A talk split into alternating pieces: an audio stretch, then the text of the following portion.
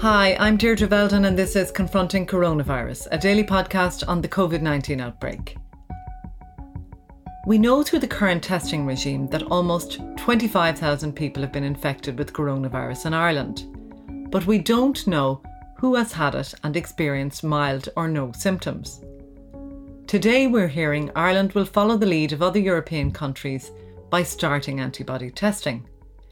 Harry McGee is Irish Times political correspondent.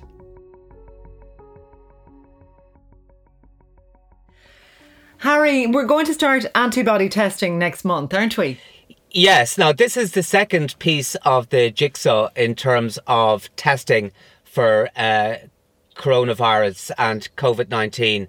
And essentially, what it entails is uh, testing for antibodies. And these are molecules that emerge after the disease has passed uh, but they give scientists, they give them an indication uh, that the person has had uh, coronavirus uh, or COVID 19 uh, in, in the past. And why that's important is it, it allows uh, the state to know what the prevalence of uh, coronavirus, of this coronavirus, has been in the population. As we know, uh, lots of people have been infected with the virus, but some have shown very mild symptoms or no symptoms at all. And as we also know, not everybody has been tested. So we have a, a number of confirmed cases, but what we don't know at this moment in time is uh, how widespread the infection has been amongst the general population.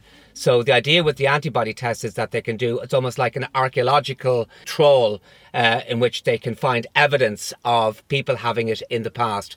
And if they uh, carry out surveys and research in that area, they get a good indication as to uh, the prevalence of uh, COVID 19 in the general population.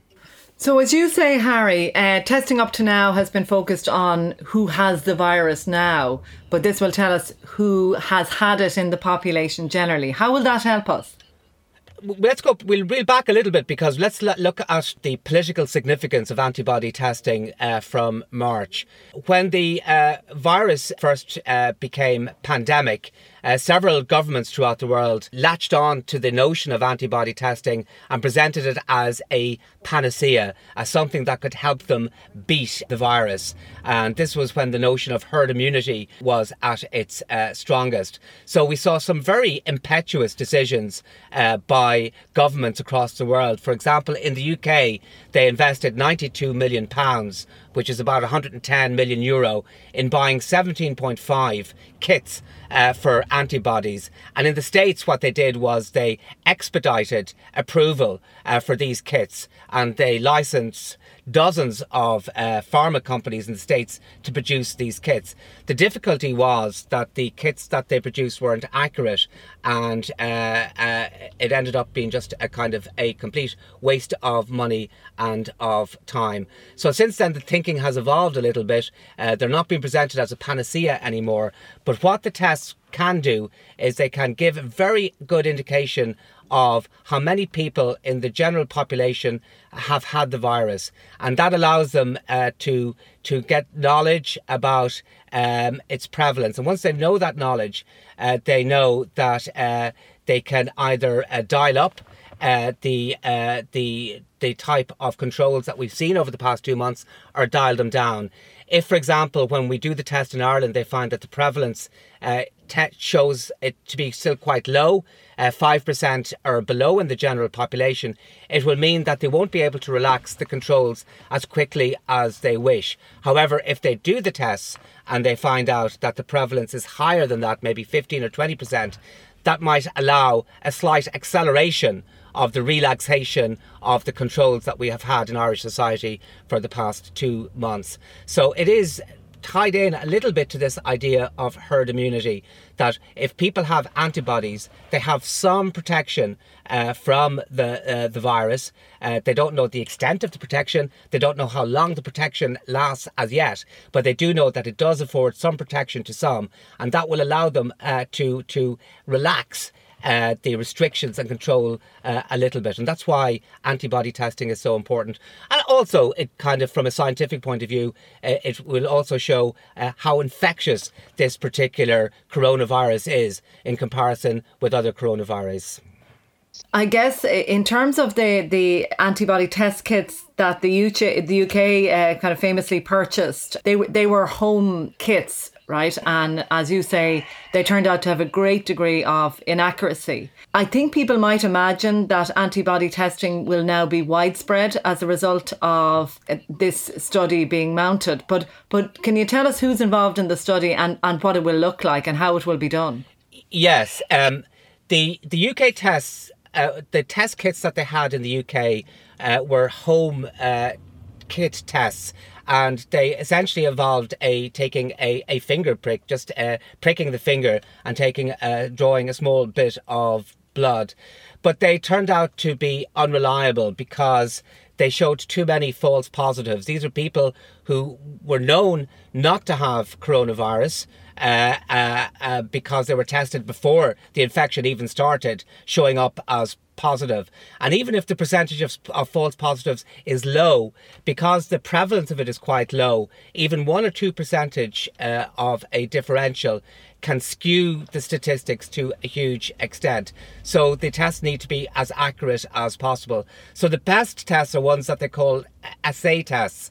And essentially, uh, they uh, involve uh, drawing a, a full blood sample and putting it through a, a a laboratory uh, um, process and analysis.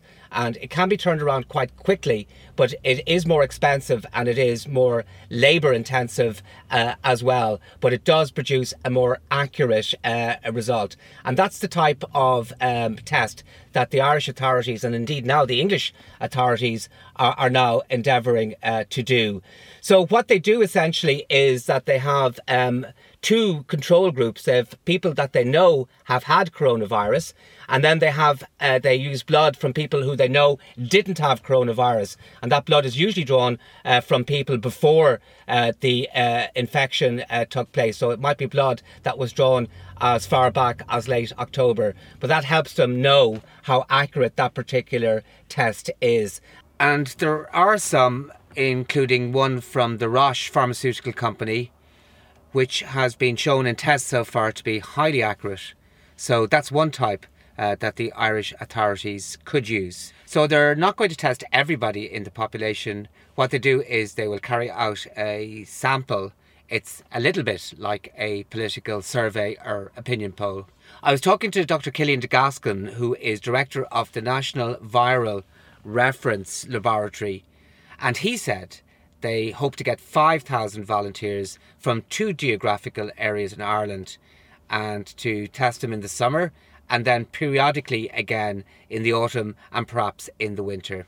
Uh, so that they get a good indication as to the prevalence of the uh, disease. Now, the uh, survey is not as widespread here as it is in other countries. For example, Israel uh, which is a little bit bigger to, than us in terms of population, uh, plans to carry out uh, tests uh, with 100,000 people, which will be very extensive indeed. But um, uh, according to, to Dr. De Gascun, uh, 5,000 will be sufficient in the early stages of the test. Now, if the results come back and show that the prevalence is very low, um, which will cause some concern because that means that, that restrictions might not be lifted.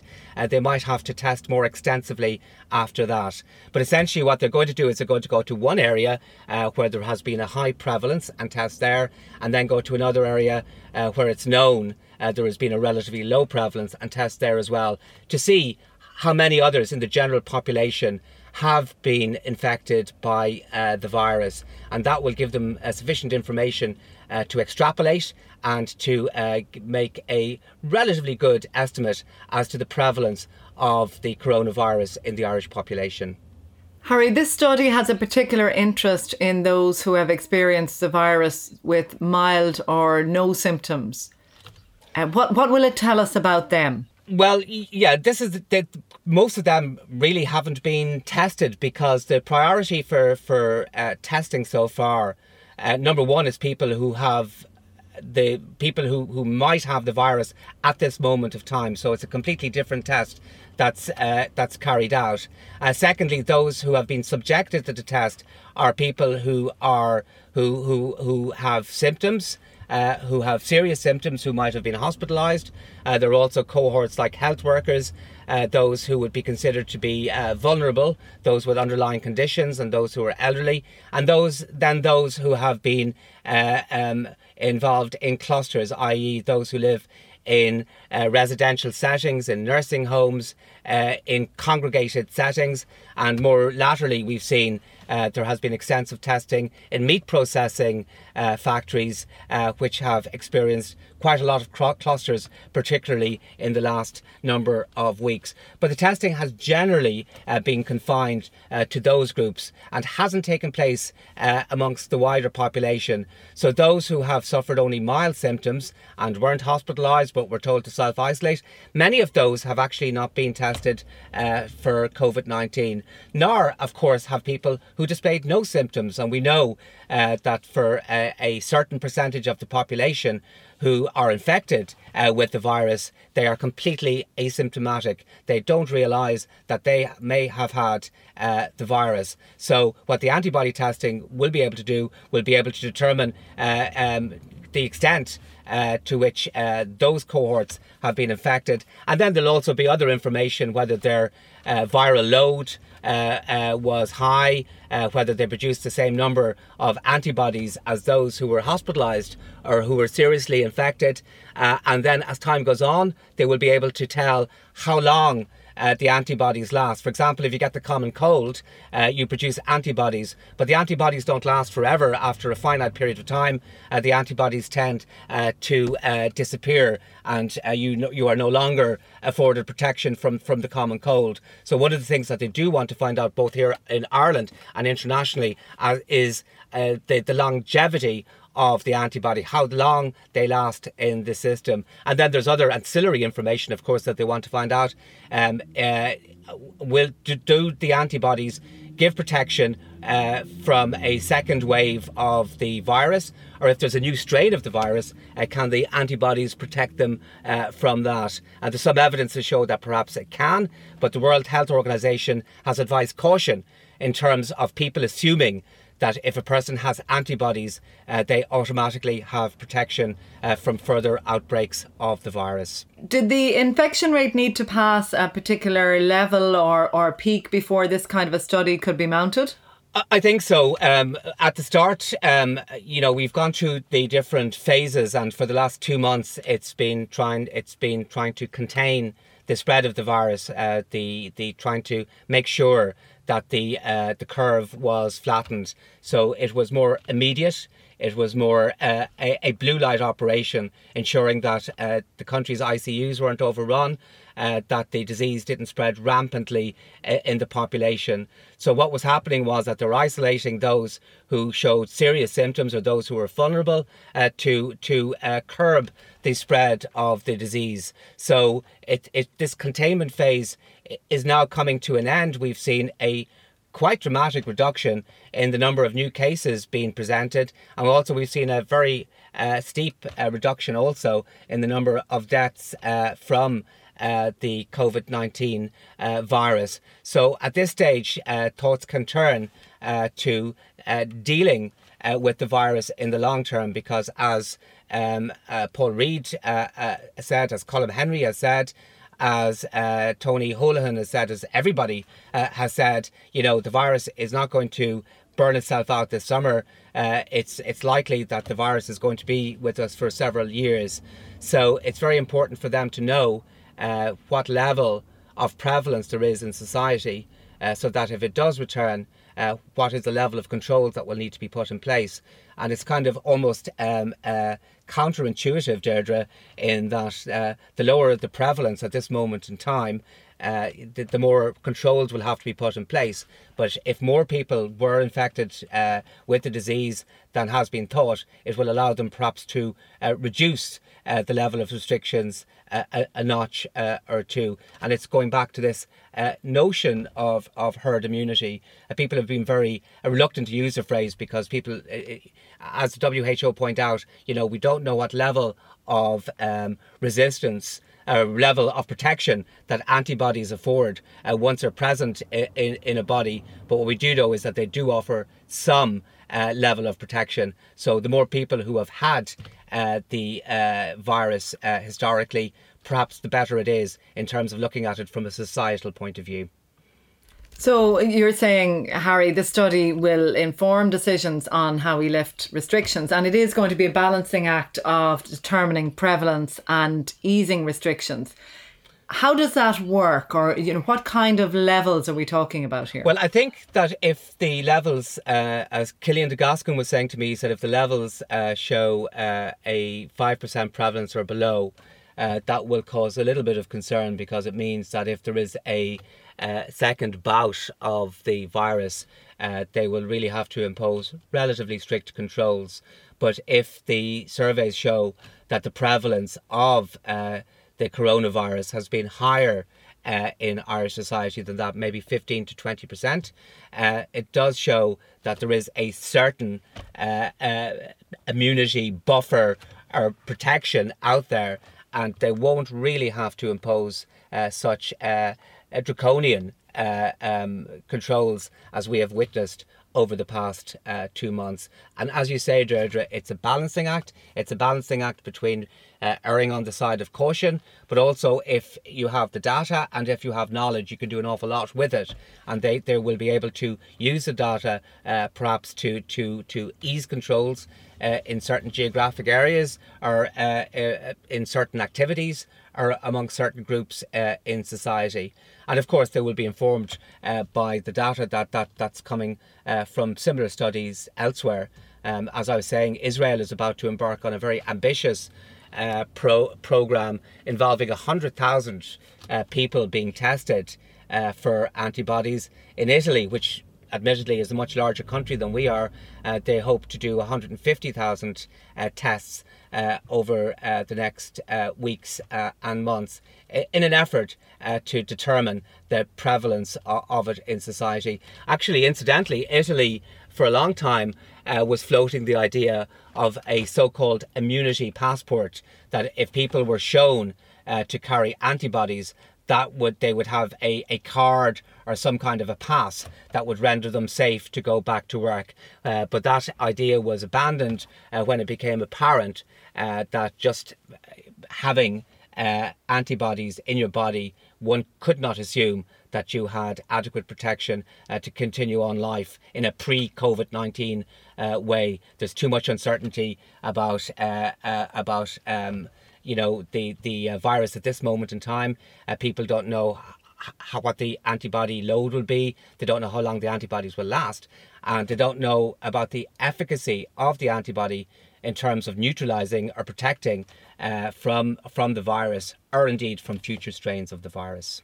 The study will test around 5,000, which is not, not an enormous number of people. Will they be looking for volunteers on that? And are they very confident that that's a big enough number to give them very good results? Yes, Deirdre, it's, uh, it's an intrusive process because you're actually asking people to donate blood, uh, as it were, in order to uh, conduct the test. And they'll be asking people to do it uh, several times.